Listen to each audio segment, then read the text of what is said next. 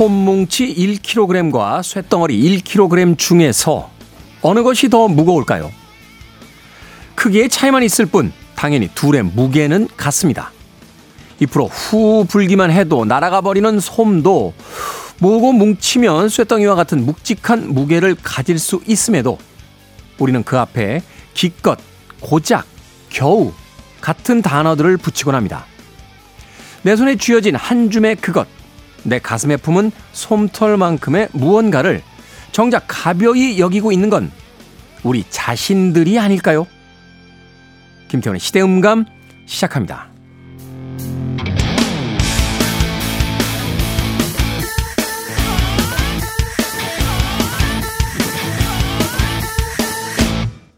그래도 주말은 온다. 시대를 읽는 음악 감상의 시대음감 김태훈입니다. 뭐 티끌 태산이라는 옛말이 있습니다만 최근에 새로 나온 명언은 티끌은 모아봐야 티끌이다. 라고 하는 이야기도 있죠. 하지만 아, 무엇인가를 꾸준히 모으고 실행한다라면 그 가치가 조금씩 조금씩 더해질 텐데 우리는 기껏 고작 겨우 같은 단어들을 붙여서 그 노력과 모험에 대한 여러 가지 정성을 무시할 때가 많습니다. 오히려 세상 사람들이 우리를 무시하는 것들이 아니라 우리가 우리가 가진 것들을 더 무시하고 있는 것은 아닌지 한 번쯤 생각해 봤으면 좋겠습니다. 자, 김태훈의 시대 음감, 시대 이슈들 새로운 시선과 음악으로 풀어봅니다. 토요일과 일요일, 일라디오에서는 낮 2시 5분, 밤 10시 5분 하루에 두 번 방송이 되고요. 한민족 방송에서는 낮 1시 10분 방송이 됩니다. 팟캐스트로는 언제 어디서든 함께 하실 수 있습니다. 자, 펫 샵 보이스의 음악 듣습니다. Always on my mind.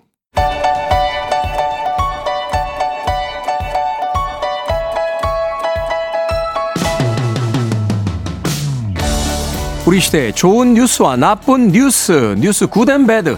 KBS 디지털 뉴스부 박혜진 기자, 문화복지부의 정세배 기자 나오셨습니다. 안녕하세요. 안녕하세요. 자, 오늘은 두 분 다 나오셨는데 네. 어떤 뉴스 어떤 분이 먼저 소개해 주시겠습니까? 배드 뉴스 제가 먼저 전해드릴 텐데 최근에 사실 마약 관련한 얘기 좀 많이 했었잖아요. 음, 네. 사실 마약 사건들이 계속 줄을 잇고 있는데 어, 이게 사실 정부가 이 마약과의 전쟁하겠다고 한 지 1년이 됐어요. 뭐, 그동안의 성과도 있었죠.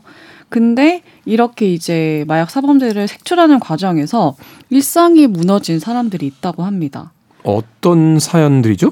그러니까 사실 거짓 제보 때문에 마약 사범이 됐다는 건데 이 사연 하나 말씀드리면 네. 경기도에서 커피숍을 운영하는 50대 A 씨 얘기예요. 네. 그러니까 이분이 지난 5월에 어, 이분이 운영하는 커피숍으로 택배 상자가 하나가 배송이 됐는데 어, 발신한 곳을 보니까 필리핀 주소지였어요. 그래서 잘 몰라가지고 그냥 뒀는데 30분 뒤에 갑자기 사법 경찰이 들이닥쳐서 택배 상자 안에 어 뭐가 있는 것 같다 이렇게 해서 봤더니 필로폰 약 90g이 들어 있었던 거예요. 네.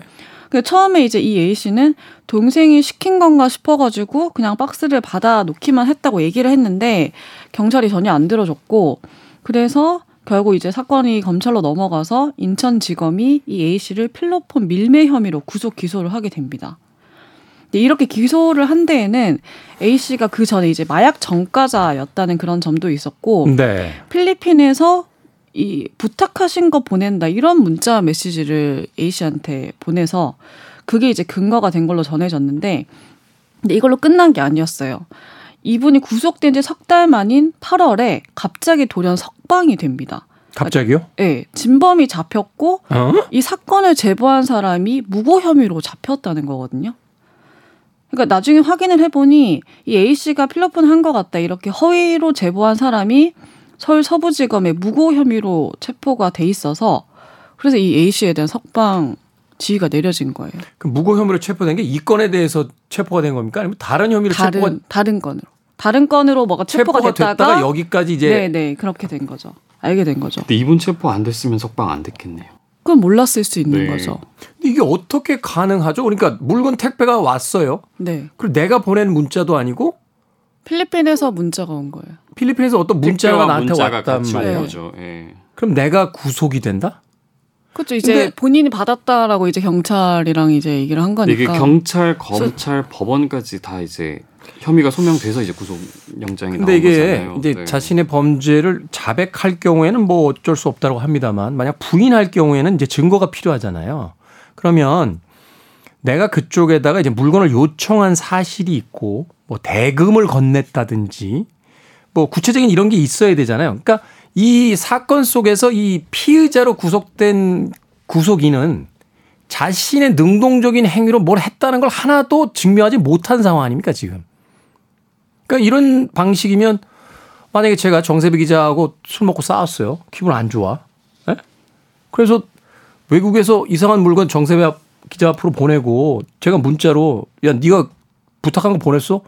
라고 하면 그럼 정세비 기자 구속되는 거 아닙니까? 그럴 수 있다는 거죠. 예, 이건 관련해서는 이게 국가기관이 지금 세 개나 지금 연관돼 있는 거잖아요. 국정원, 경찰, 이게 예, 검, 국정원이. 네, 왜 그렇죠. 연관이 돼 있는지도 궁금하실 텐데 저희가 이제 취재를 해봤더니 이 국정원의 이 아까 말씀드렸던 그 제보자가 국정원의 마약 정보원으로 활동을 한 사람이라고 해요. 네. 근데 이 제보자가 올해 초에 국정원에서 일명 나과장이라고 불리는 사람이 이 정보원한테 아, 단기적으로 좀 실적이 될 수 있는 정보를 달라 이렇게 요청을 합니다. 그래서 이 정보원이 마약 사범 근황 파일을 입수를 해서 여기서 A 씨 개인 정보를 얻은 거예요. 그래서 필리핀 마약상을 통해서 이 필로폰을 필리핀에서 커피숍으로 보내게 한 겁니다. 그런 다음에 이 송장 사진을 국정원에 전달을 해서 이 국정원은 또 인천세관한테 주고 이 우편물에 마약이 있다 이렇게 알려가지고 결국에 이 배달 경로를 추적을 해서 A 씨를 체포한 거예요. 그리고 이 아까 말씀드렸던 그 정보원이 휴대전화 이 압수수색에 대비를 해서 A 씨 앞으로 부탁한 거 잘 처리했다 이런 문자 보- 메시지까지 보내두게 합니다. 그러니까 이제 결국 이제 국정원이 그 실적을 내기 위해서 조작을 했다는 이야기가 되는데 물론 국정원이 직접 개입하지는 않고 국정원의 정보원이 그런 조작을 했더라도 네. 뭐 도의적인 책임에서 벗어날 수는 없는 거고 그렇죠. 어찌됐건 경찰과 검찰과 이제 재판부까지 갔는데 아무도 이걸 안 쳐다봤단 말이에요. 그 전까지는 사실 그 아까 말씀드렸던 그 정보원 정보원 관련해 가지고 어 그러니까 정보원의 어떤 진술이라든지 지금 물건 배달되고 문자 하나 온 거로 그냥 구속까지 시킨 거잖아요. 그렇죠. 그 전까지는 이 사건 조작이 전혀 포착이 안 됐던 거고 다른 사건으로 이제 꼬리가 밟혀서 이렇게 된 건데 이 KBS 지금 특종인데. 음. 네. 그러니까 다 소명이 된다고 판단을 했다는 거죠. 다시 한번 강조된 법원. 그러니까 이 사람이 마약 정과가 있다는 것만으로 약간 선입견을 가지고 있었다는 거잖아요. 그쵸. 당신은 마약 정과가 예. 있었으니까 이번에 또 마약에 왔으니 당연히 당연히 시켰겠지. 이게 법 체계가 이렇게 허술해도 되는 겁니까? 어찌됐건 죄를 짓지 않은 국민인데 국민을 3개월이나 지금 구속이 돼 있는 상태에서 근데 이게 이제 알려지고 난 다, 허위 제보자가 잡히고 난 뒤에도 6일이나 더 구속이 되어 있다가 석방이 됐고 사실 그럼 이제 무고 혐의로 또 이렇게 수사를 받고 있을 텐데 그 석방된 후에는 공소 취소도 안 됐어요. 공소 취소를 안 했다는 건 무슨 얘기예요? 그러면 계속 전과로 남는 거 아닌가요? 계속 이제 재판을 진행을 재판이 진행 중인 진행 중이라는 재판이 진행 건데, 중인 거죠. 예. 취하를 안 한 거죠. 그 서부지검 이제 서울 서부지검에서 이 다른 건을 이제 뭐 보다가 이렇게 알게 된 건데 서부지검 보고를 받은 대검찰청이 공소 취소하라 이렇게 의견을 냈는데 애초에 이거를 이제 구속 기소했던 인천지검 수사팀이 거부를 했고 이 내용이 이제 KBS 저희가 보도하고 나서야 하루 만에 공소심의위원회 소집을 해서 공소 취소를 결정했다고 밝혔고요. 이런 거죠. 공소 취소 안 하는 거는 공소 취소하면은 이제 내가 실책을 했다는 걸 자백하는 형식이 되니까 공소 계속해서 재판에 가서 무죄 판결 나면 거기서부터는 뭐 내 책임이 없다 이렇게 이렇게 되는 건가요? 근데 저희도 그 사유를 알고 싶어하는데 이 취재진이 물어봐도 이제 정확히 이제 대검의 공소 취소 지시도 거부한 이유에 대해서 이제 인천지검 쪽이 제대로 답변을 하지 않았다 하더라고요. 네. 참 이해가 안 가네요. 대한민국이거든요. 여기 그런데 어, 국민을 3개월이나 구속 어, 무고하게 구속이 돼 있으면 이거 정말 민주주의 국가에서 큰일 나는 상황 아닙니까? 국가기관에 이거 사실 마음만 먹으면 국가기관들 다 지금 고소할 수 있는 상황 아닌가요? 그렇죠. 음. 뒤늦게 이제 뭐 형사 이런 피해를 입으신 분들에 대한 게 있어야 절차를. 하겠다 네. 그런 식으로 얘기를 하긴 했습니다. 네. 참 이해가 안 갑니다. 어, 저도 정세배 기자를 구속시킬 수 있는 가능성이 생겼군요. 네, 네. 제가 더, 더 잘하겠습니다. 예. 예, 웃고 있습니다만 웃을 일이 아닌 것 같아요. 어, 신경 좀 써주십시오. 어, 무고한 국민들이 구속돼서는 안 되지 않겠습니까?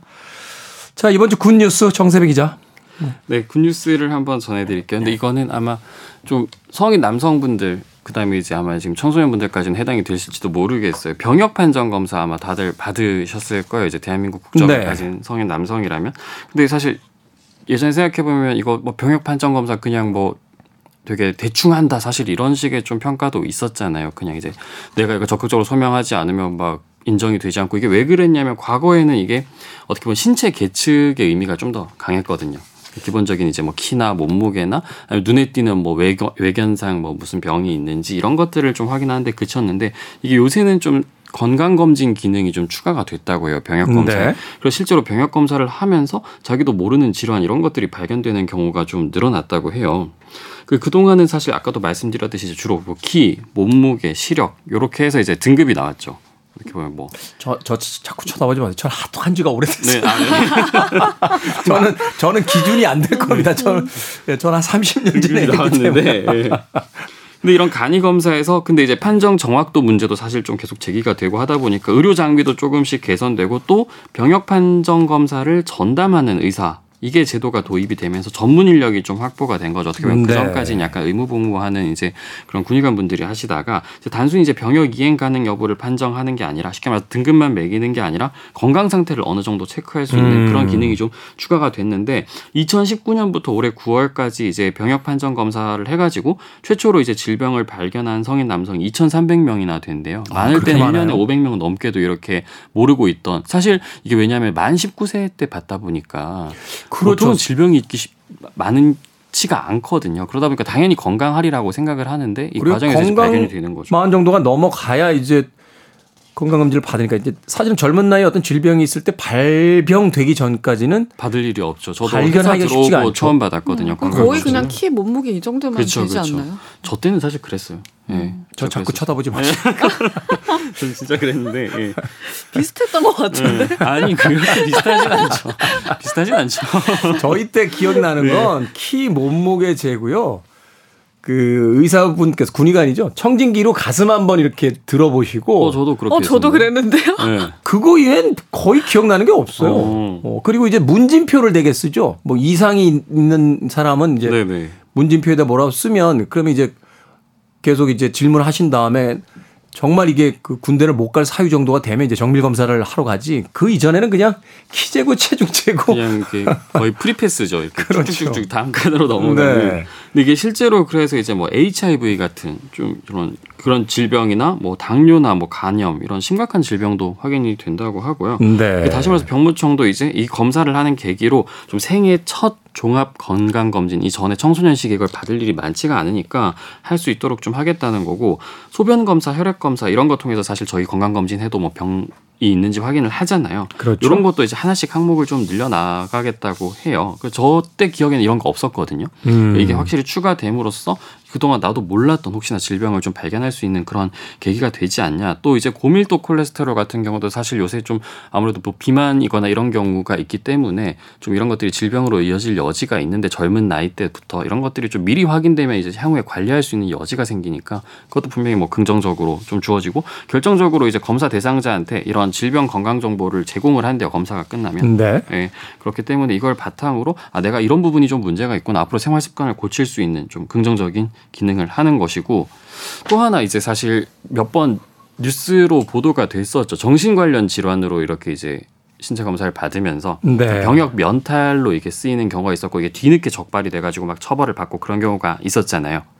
주로 이제 뭐 연예인, 운동선수 이런 경우가 뭐 뇌전증 이런 좀 약간 서류를 조작하거나 이런 걸로 꾸며가지고 병역을 회피한 사례가 적발이 됐었는데 이것 때문에 앞으로는 좀 이걸 검사를 강화하겠다고 해요. 그러니까 기존에 뭐 심리 검사도 하고 뭐 여러 가지 검사가 있긴 했지만 정밀 검사를 추가하겠다 이렇게 했고 또 이제 한번 적발됐던 이런 질환들이 있잖아요. 네. 요거는 좀 중점 관리 대상에 포함해서 판정을 앞으로도 좀 엄격히 하겠다고 합니다. 그렇군요. 19살이 넘어가면 이제 국가에서 어, 뭐 징병 대상이니까 이제 남성들이죠. 남성들에게 이제 최초의 건강 검진을 이제 해 주면서 어떤 이후에 삶을 이제 계획하는 데 있어서 여러 가지 어떤 어 뭐라고 할까요? 미리 이 주의점들을 이제 알려주는 아주 긍정적인 이제 제도로서 좀 바꿔나가겠다. 그러니까 군인 한 명을 이렇게 모집할 때도 정밀하게 검사를 하겠다고 하는데 피의자 검사를 그렇게 하면 되겠습니까? 자, 오늘의 배드뉴스, 굿뉴스 정세비 기자, 박혜진 기자와 이야기 나눠봤습니다. 고맙습니다. 감사합니다. 고맙습니다.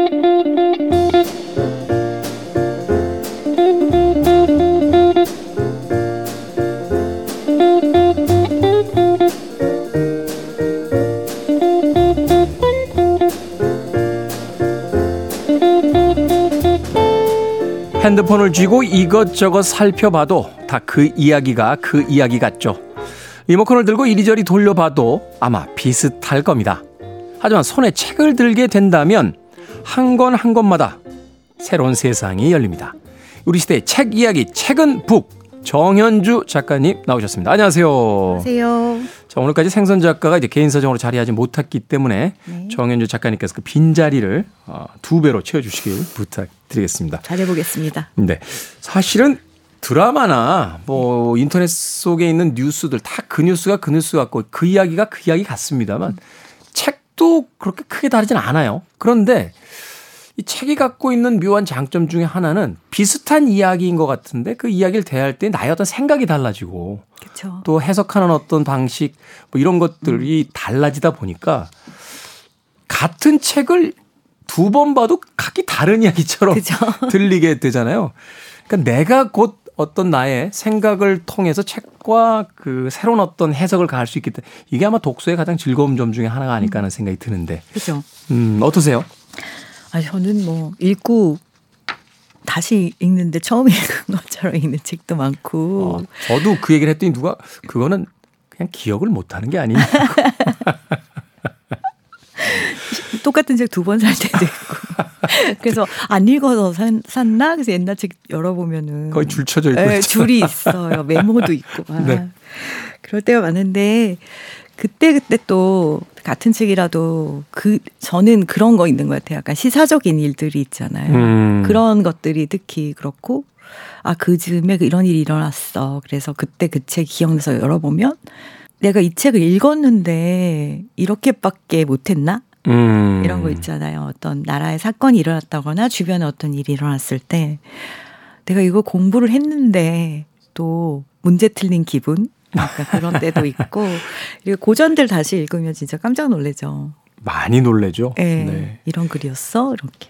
사실 과거에는 그냥 재미없었던 도대체 이런 이야기를 왜 쓴 거야라고 했던 음. 글들이 어느 순간에 그 문장에 단어 하나까지 다 빨려 들어올 때가 있잖아요. 그렇죠. 참 그것이 독서 갖는 어, 어떤 즐거움이고 또 그 책 한 권이 시간을 통해서 새롭게 변이 되는 과정 뭐 이런 것들이 아닐까 하는 또 생각을 해보게 되는데 네. 자 오늘도 어, 그런 책에 대한 이야기 이, 들려주시길 바라겠습니다.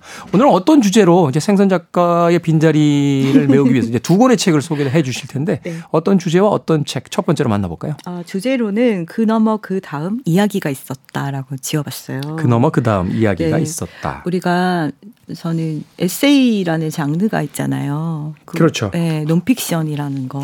우리나라만큼 에세이 많이 팔리는 나라 있나요? 요즘에 에세이 시장이 완전히 죽었어요. 아, 그래요? 네, 그래서 그 죽은 이유가 무엇인가 얼마 전에 에세이 쓰는 선배랑 한참 얘기를 했는데 결국 한동안 엄청나게 신변잡기적인 에세이들이 많이 나왔잖아요. 네. 그런 것들이 사람들에게 좀 질려진 것 같아요. 이제 개인의 삶에 대한 관심들, 남의 삶에 대한 관심들은 인스타그램 같은 거 보면 충분히 채워지잖아요. 그렇죠. 예. 네. 그러다 보니까 에세이 시장이 좀 죽었는데 사실 에세이가 갖는 기능이 누군가의 생각과 생활을 엿보는 것만이 아니잖아요. 그걸 통해서 이제 정화되기도 하고요. 어, 또 자기 삶을 되돌아보기도 하고. 예, 여러 가지 효능, 효능들이 있으니까. 네.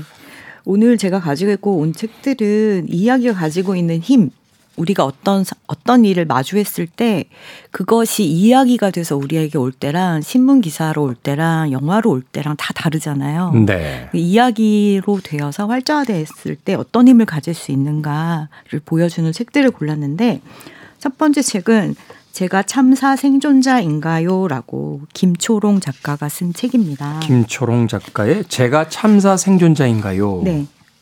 어, 얼마 전에 이태원 우리가 다시 한번 생각해야 될 계기가 있었잖아요. 10월 29일이었죠. 네. 일주기가. 네. 그날 저도 생각이 굉장히 많아졌는데 지난 1년간 내가 얼마나 생각을 정리했을까 라는 생각을 하- 했어요. 이 책을 읽으면서 이제 네. 뭔가 추모와 애도를 하기는 해야 되는데 뭘 어떻게 하지 이러다가 이 책이 나와서 이 책을 읽었습니다.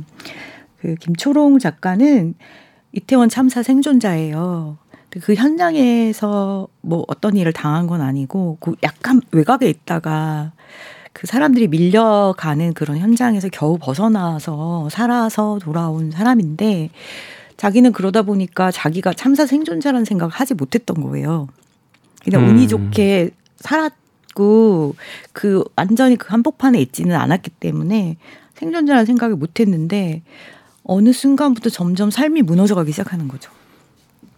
그래서 내가 왜 이러지? 이러, 이러니까 주변 사람들이 너 뭐 기관에 전화해봐라. 이제 심리 상담 해주는 기관들이 있잖아요. 그런 데 네. 전화, 트마, 트라우마 센터라든가 이런 곳에 이제 전화를 하라고 해요. 전화를 했어요. 그때 그분이 이제 증상들을 물어보시는데 이러저러하게 대답을 하니까 네, 이런 증상은 참사 생존자에게 나타나는 증상이에요 라고 하신 거예요. 그 김초롱 작가 깜짝 놀라면서 제가 참사 생존자라고요? 라고 물어봐요. 어, 본인이 이제 자각하지 못하고 있던 거였군요. 그렇죠. 대부분 많은 사람들이 자기가 어떤 일을 당했을 때 그런 경우들이 있잖아요. 나는 아니야. 나는 아니고 왜냐하면 저기 죽어간 너무나 많은 사람들이 있고 그거를 자기가 눈으로 봤단 말이에요. 이분은 나, 밖에 나오면서 사실은 그 물리적인 거리뿐만 아니라 시간적으로도 계산해 봤을 때 내가 거기 가 있을 어, 확률 같은 것들이 불과 얼마 안 되잖아요. 그렇죠. 음, 굉장히 가까운 거리 또몇 음, 분은 먼저 내가 어, 움직였다거나 음. 좀 늦게 도착했다거나 하면 바로 그 어떤 상황에 나 역시 처할 수 있는 그런 어떤 확률들이 있으니까. 네.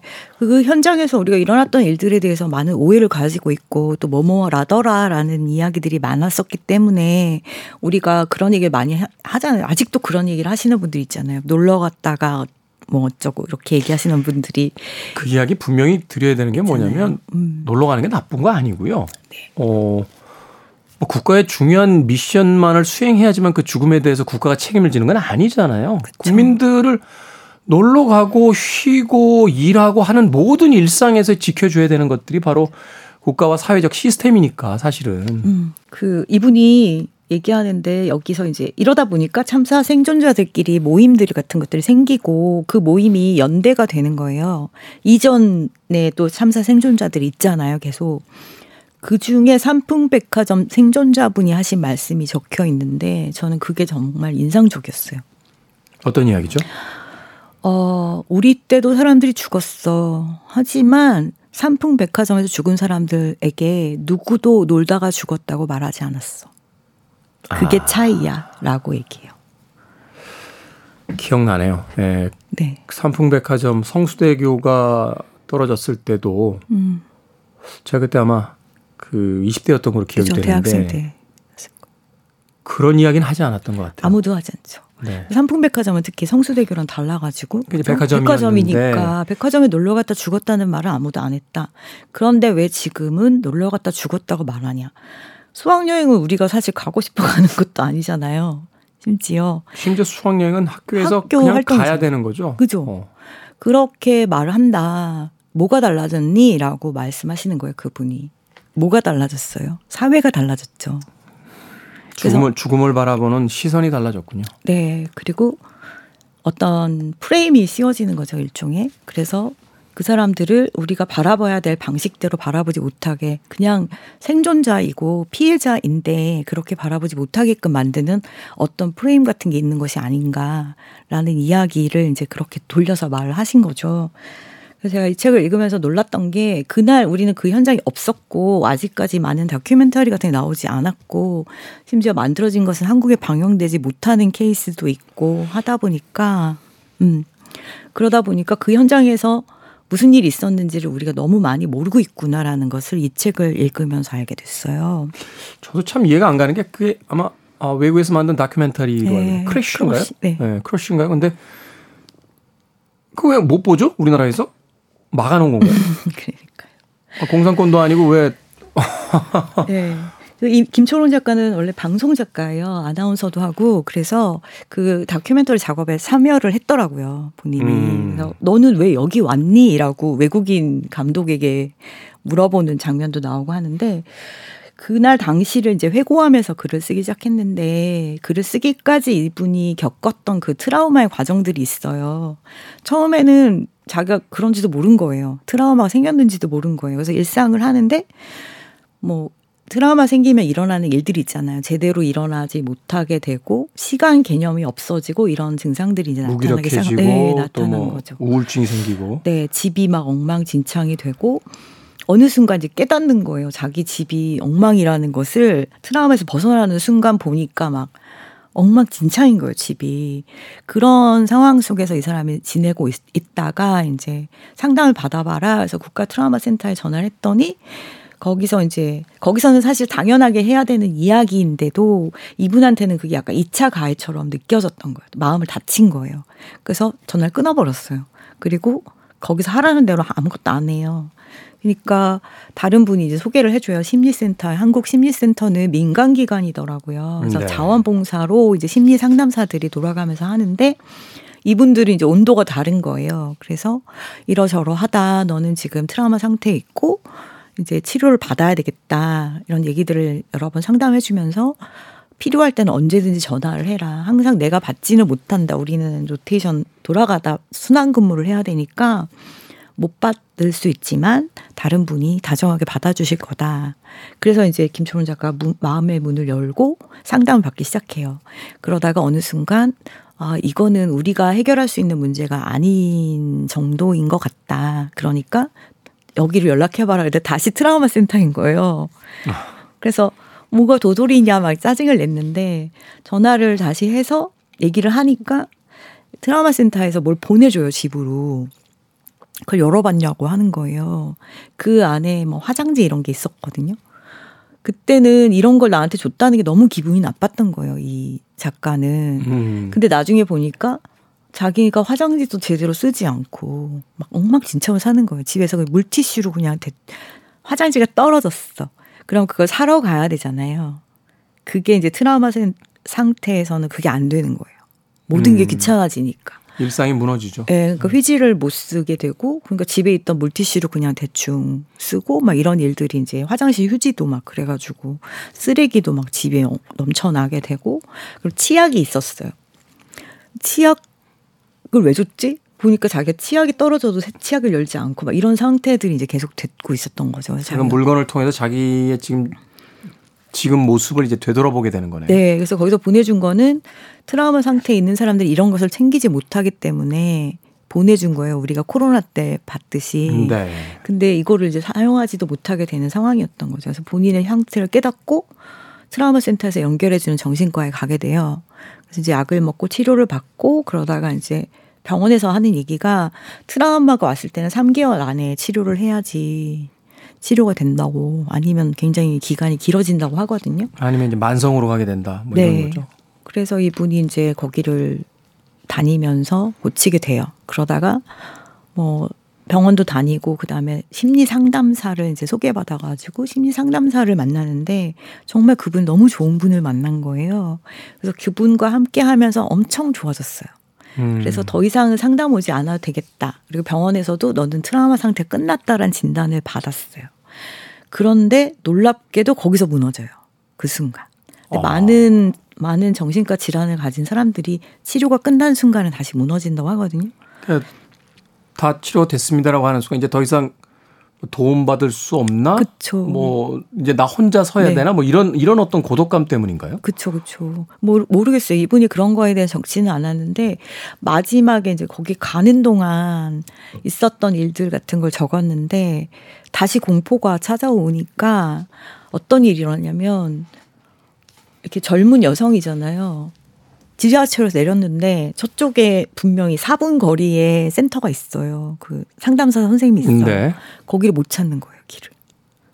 근데 트라우마 상태가 심하면은 약간 치매 환자처럼 뇌가 셧다운 된다고 들었거든요.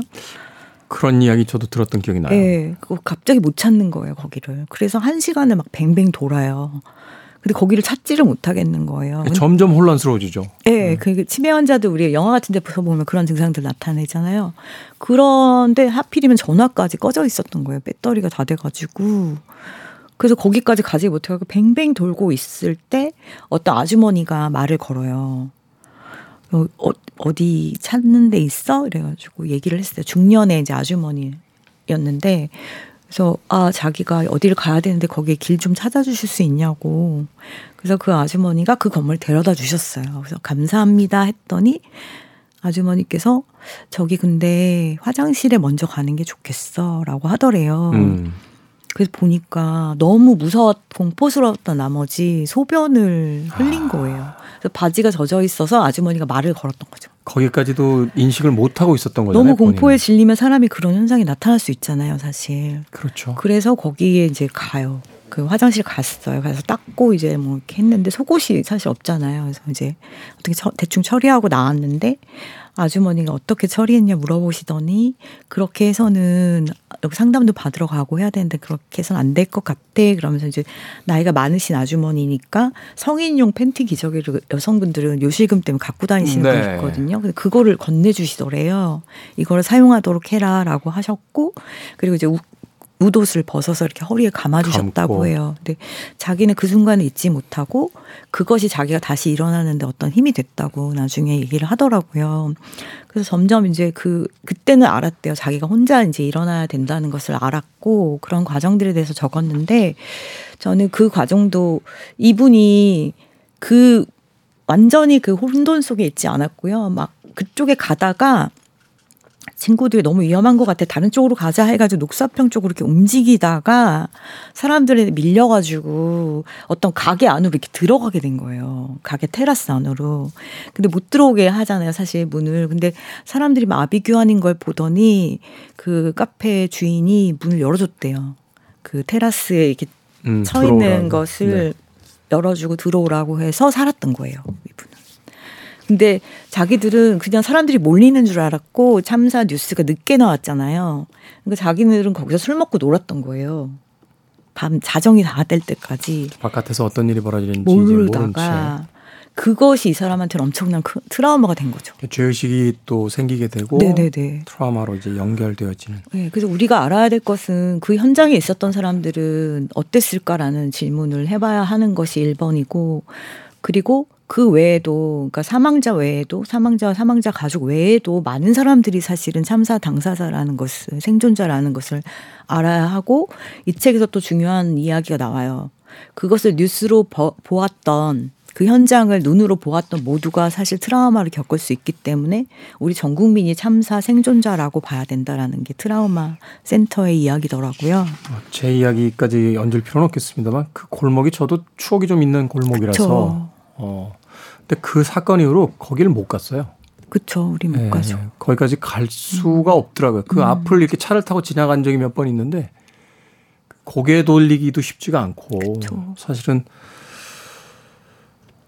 이런 이야기만 해보고 싶네요. 그러니까 음. 우리 사회가 언젠가부터 이렇게 공감 능력을 잃어가는지 사실은 그들의 어떤 의도나 목적을 넘어서 누군가 길에 넘어져서 무릎에 피가 나고 있다라면 괜찮니라고 물어보고 그 치유를 먼저 해주는 것이 바로 그 따뜻한 이웃의 모습이고 우리가 음. 원했던 사회 모습인데 고통에 대한 어떤 공감 없이 그것을 어떤 뭐 여러 가지 어떤 이유 때문에 공격을 하고 조롱하는 것들이 과연 어디서부터 출발했는지 음. 한 번쯤 이제 짚어봐야 될 시기가 온 게 아닌가 하는 생각이 듭니다. 네. 그리고 이 책을 통해서 저는 우리가 해야 할 일이 뭔가를 배웠어요. 그러니까 친구들이 다 피하는 거예요. 사람들이 피하거든요. 저도 안 좋은 일 당했을 때 그거 비슷한 걸 느꼈는데 네. 사람들이 나쁜 마음을 피하는 건 아니에요. 친구들이. 근데 뭐라고 이야기를 해야 될지 어, 모르겠으니까. 네, 그랬던 어, 거예요. 고통스러우니까. 네, 그런데 이 사람은 점점 고립이 되니까 점점 더 힘들어지는 거죠. 그러니까 음. 자기 물어봐요. 이제 그 상담 선생님이 그러면 초롱 씨가 만약에 친구라면 어떤 얘기를 해줄 거야? 이렇게 물어보니까 그냥 나 여기 있어. 맛있는 거 잘 챙겨 먹고 나는 늘 너를 기다리고 있단다. 뭐 잘 있지? 이런 메시지를 종종 보낼 것 같다라고 얘기를 했고 친구가 이제 어느 사, 어느 날은 자살하고 싶은 충동을 느꼈던 거예요. 친구한테 이렇게 이렇게 해서 나 죽어버릴까 봐 그랬더니 친구가 뭐라고 대답을 했냐면 음, 그렇구나. 그랬구나. 초롱아, 근데 또 그런 생각이 들면 그때도 꼭 나한테 얘기해 줘. 이렇게 음. 말했다는 거예요. 그런 말들이 사실은 자기한테는 굉장히 중요했고, 참사 당사자한테 이제 그 당시를 이야기하는 것을 사람들이 많이 피하는데, 그러지 말아줬으면 좋겠다고 하더라고요. 오히려 자꾸 그걸 같이 이야기하면서 네. 어, 상처를 이제 음. 들여다볼 수 있는 상황들을 만들어줘야 된다. 그리고 자신은 앞으로도 할로윈을 계속 즐길 것이고 이태원에도 갈 것이다. 그래서 거기에 또 다른 추억들을 얹어가면서 우리는 살아내야 된다고 생각한다라는 이야기가 있어서 저도 이태원에 가는 것도 그렇고 할로윈 되니까 마음이 너무 안 좋고 그랬는데 좀 다른 생각들을 하게 됐고 정말 재미 재밌는 포인트에서 이분이 마음이 올라오는데요. 그 포인트가 이제 트라우마 끝날 때쯤에 오기도 했겠지만 주변 언니 하나가 자기는 우울증을 너무 많이 알았던 거예요. 평생 우울증이 있었던 언니는 우울증에서 벗어나는 아주 작은 팁들을 너무 많이 갖고 있는 언니가 있는 거예요. 근데 그 언니가 있잖아 나는 우울할 때면 다림질을 해 그랬어요. 스팀 다리미로. 그 자기 만의 루틴이 있잖아요. 뭐 우울증까지는 아니더라도 우리가 스트레스 받았을 때 하는 뭐 마시는 음. 뭐 음료라든지 찾아가게 되는 공간이라든지 뭐 보는 반복해서 보는 영화라든지 뭐 이런 것들이 있으니까. 네. 그래서 수건을 다리라 그래서 수건을 다린 거예요. 수건을 다렸는데 아니, 수건 다리시는 분들이 있어요. 수건을 달다 보니까 이제 잘 안 씻잖아요. 트라우마 상태에서는. 근데 다려 놓고 보니까 그 수건 다리기까지도 얼마나 힘들겠어요. 근데 다리고 났는데 어, 씻고 싶어지는 거죠. 음, 깨끗한 수건을 보니까. 예, 그래서 씻고 나, 나와서 저 뽀송뽀송한 타월로 나를 닦고 싶은 거예요. 그리고 나서는 언니, 언니 너무 좋았어. 그러니까 이제 팬티를 다려라. 그러더래요. 속옷을 다리니까 아, 이걸 입고 밖에 나가고 싶어지더래요. 깨끗이 씻고. 그런 과정을 통해서 하나씩 하나씩 이제 이번에 벽을 다려봐 이러더래요. 벽을 다렸는데 이게 스팀 다림이라면 소독이 되잖아요. 벽이 좀 깨끗해져 보이더래요. 그래서 집을 청소하기 시작하고 이러면서 이제 밖으로 나오는 과정들이 있었어요. 그래서 우리가 아주 사소한 거라도 들어주고 말 걸어주고 하는 게 사람을 살릴 수도 있다라는 것을 우리는 또 알아야 될 것 같아요. 그렇죠. 뭔가 우리가 한 번에 무엇인가를 다 해결할 수는 없을 테니까 계속 그들의 어떤 이야기를 들어주려고 노력하는 거 그리고 그들이 다시 일상을 찾을 수 있도록 일상의 감각을 복원시켜 주는 거 이제 그런 게 가장 중요한 게 아닌가 네. 생각해 봅니다. 한 번쯤 읽어봤으면 좋겠네요. 네. 어, 꼭 읽어보셨으면 좋겠어요. 자, 김초롱 작가의 제가 참사 생존자인가요? 어, 읽어봤습니다. 그 다음 책 네. 네, 소개를 좀 해주시죠. 네. 다음 책은 당신은 어떤 이야기의 일부가 되겠습니까? 라고 적혀 있는데요. 삶의 발명. 삶의 발명. 네, 정혜윤 작가. 음. 이미 뭐 너무나 많은 팬을 가지고 계시죠? 뭐 절대적이죠. 정혜원 작가 뭐 에세이 그 이계에서는 어, 마녀. 대마녀. 티어 아닙니까? 그렇죠. 너무 잘 쓰세요. 제가 이거 읽고도 정말 감탄에 감탄하고 지금 막 밑줄이 투성인데 짧게 말씀드릴게요. 아, 이분은 평생 동안 자기는 이야기의 힘에 대해서 관심을 가지고 왔고 실질적으로 책을 썼던 것들 보면은 뭐 팟캐스트도 만들고 할 때 다 이제 시사적인 것들을 많이 썼어요. 그리고 네. 에세이집으로 우리가 많이 알고 있는 거는 그렇지 않은 경우도 있지만 근래에 들어서는 점점 더 이제 어떤 사회적인 문제에 대한 이야기들을 어, 쓰고 있는데 그 톤이 정말 좋더라고요. 막 이렇게 뭐 일부러 막 처절하게 힘들게 이렇게 얘기하지 않고 그냥 하는 거예요. 근데 삶의 발명이래요. 제목이. 음. 삶은 우리에게 오는 것일까, 내가 발명하는 것일까, 그 발명의 과정에 있는 것이 이야기인 거죠. 그래서 어떤 현상, 상황이 나에게 왔을 때 그것을 내가 어떤 이야기로 만들어내는 것인가, 그 발명의 과정이 되게 중요하다는 이야기예요. 처음에 이제 나올 때 자기는 이야기의 힘에, 힘을 너무 믿는 거예요. 그래서 모든 일을 만나면 이렇게 얘기해요. 아, 그 이야기 참 좋다. 자기가 이렇게 얘기하는 게 최고의 칭찬 중에 하나인 거예요. 저도 직접 들어봤거든요. 저희 북토크에 오셨는데 누가 얘기하니까 와 그 얘기 참 좋다를 입버릇처럼 얘기해요. 그리고 힘이 필요할 땐 이렇게 말한대요. 하지만 다르게 시작하는 이야기가 있어. 세상에는 음, 어 그냥 음. 다르게 보면 된다. 힘이 힘- 내가 힘이 부족해 그러면 다르게 시작해 보자. 그리고 공허할 때는 다른 이야기가 필요해. 이렇게 말을 하는 거예요.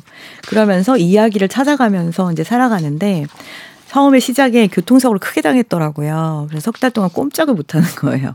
그러는 상황들을 사람들이 겪고 나면은 본래도 감각이 이제 그런 사회적인 고통에 대해서 열려 있는 사람들 더 크게 열리잖아요. 생애 감각도 달라지는 것 같아요. 완전히 달라지죠. 어, 저도 사실 지난주에 감기 몸살을 한 일주일 동안 혹독하게 알아서 네. 거의 뭐 목소리도 잘 안 나오는 상황까지 이제 갔었는데 음. 그리고 나서 돌아온 이번 주에 생애 감각이 달라요. 그쵸, 그쵸. 어쩐지 얼굴이. 네, 길거리에 있는 저. 그 단풍들의 잎을 바라보는 시선도 이게 중년 남자의 시선이란 말인가 하는 생각이 왜들 이렇게 정도로 예쁘지? 이런 거죠. 그러니까 갑자기 막 눈물 한 방울 이렇게 고이고요. 감각이 달라졌어요. 축하합니다. 중년에 오신 것을. 네. 그래서 이분이 우리가 삶의 가치가 무엇일까? 우리는 어디로 향해 가는 걸까요? 근데 이분은 이제 아름다움을 향해 간다고 생각하는데 그 아름다움 안에는 예쁜 것만 있는 건 아니잖아요. 그렇죠. 그렇죠? 이분이 이제 처음 나왔던 얘기는 전범 사건에 대한 이야기입니다. 전범 사건. 예, 그래서 우리가 일제 시대를 거치면서 우리 징병돼서 나갔던 분들 중에 해외에 나가서 근무했던 분들 있잖아요. 네. 그런 분들 중에서 사형당한 분들이 있어요. 포로들을 아. 함부로 대했다는 이유로. 그분들의 이야기가 나오는 거예요. 그래서 처음에 막 아름다움에 대한 이야기를 막 하다가 갑자기 전범 얘기로 팍 가버리는 거예요. 뭐 근데 워낙에 또 이야기를 잘 쓰잖아요. 네. 그 시작이 이렇게 돼요. 1984년 강원도 양구의 농민 정종관이 사망했다. 그에게는 특별한 점이 있었다. 그는 왼쪽 갈비뼈 7개가 없었다. 이렇게 시작해요. 네. 왜 없었냐면 이제 군대 가가지고 그런 부상을 당했- 네, 당했고 그리고 이제 뭐 인체 실험 같은 것도 당하고 막 그러셨는데 그분의 이야기로 해서 일본으로 건너갔다가 전범들이 또 다른 전범들 이야기가 나오고 그 사람이 죽던 밤에 대한 이야기가 나오는데요. 저는 정말 너무 놀랐어요. 이 이들이 죽을 때 이야기가 너무 그 형무소 안에서 포로 수용소 같이 이제 이분들이 이제 형무소로 들어간 거잖아요. 네. 들어가서 그 마지막 밤을 묘사를 하는데 취재를 통해서 이제 쓴 거예요. 인도에서 일어난 일인데 다음 날 처형당한 사형수 명단을 이제 통보해 줘요. 그리고 이제 밥을 먹잖아요. 밥을 먹고 친구들이 이제 얘기를 해줘요. 잘 가 이러면서 얘기해주면서 그리고 거기에 이 어떤 조문상이라는 분이 죽었 던 사형당했던 전날 밤의 이야기를 적었는데 이 조문상이라는 분이 죽기 전에 자기가 겪었던 그 마지막 밤을 다 기록해 놓은 거예요. 음. 그래서 그 기록이 남아 있어요. 그거를 이분이 받아서 이제 이렇게 책에 실게 됐는데 그렇게 말해요. 저 세상에는 설마 조선인이다 일본인이다 하는 구별은 없겠죠. 음. 어, 덧없는 시간에 왜 서로 반목하고 증오하지 않으면 안 되지? 일본인도 조선인도 서양인도 동양인도 없는 법. 아 내일은 명랑하게 가자. 라고 조문상 씨가 말을 하니까 감방 안에 사람들이 올드랭 사인을 불러줘요. 이별의 노래잖아요. 네. 그리고 다음날 이제 그분이 세상을 떠나는데 그 세상을 떠나기 그, 그 세상을 떠나는 날, 떠나야 하는 날, 그 깜깜한 감방 안에 신기하게 반딧불이가 날아다녔대요. 음. 그 조문상 씨가 별빛을 보지 못하고 죽는구나 하면서 아쉬워했다는 거예요. 그런 내용을 읽는데 이제 이게 지금 40페이지밖에 안 되거든요. 40페이지에 도달했는데 이미 눈물이 펑펑 나는 거예요. 그러니까 한마디로 이 책의 어떤 삶의 발명이라는 건 각기 다른 어떤 사람들이 겪었던 이야기들, 그 이야기들 이제 수집하는 과정 속에서 삶이란 무엇인가를 그들의 이야기를 통해서 다시 이제 바라보는 그런 과정인 거군요. 네. 하나의 사건이 그 사건에서 종결되지 않도록 그것이 새로운 이야기가 돼서 다음 세대의 이야기까지 이어질 수 있도록 네. 하는 과정들. 그 모든 과정에 이 정혜연 작가는 아 탁월한 이야기꾼이 들어가서 네. 그 이야기들을 엮어 한 권의 책으로 또 발표한 것 같습니다. 정혜윤 작가의 삶의 발명까지 오늘 두 권의 책 소개해 주셨습니다. 정혜윤 작가님과는 내일 또 만나서 이야기 나눠보도록 하겠습니다. 고맙습니다. 감사합니다. 자, 저도 끝 인사 드립니다. 아, 오늘 끝곡은 브래드의 If라는 곡 준비했습니다. 지금까지 시대음감의 김태훈이었습니다. 고맙습니다.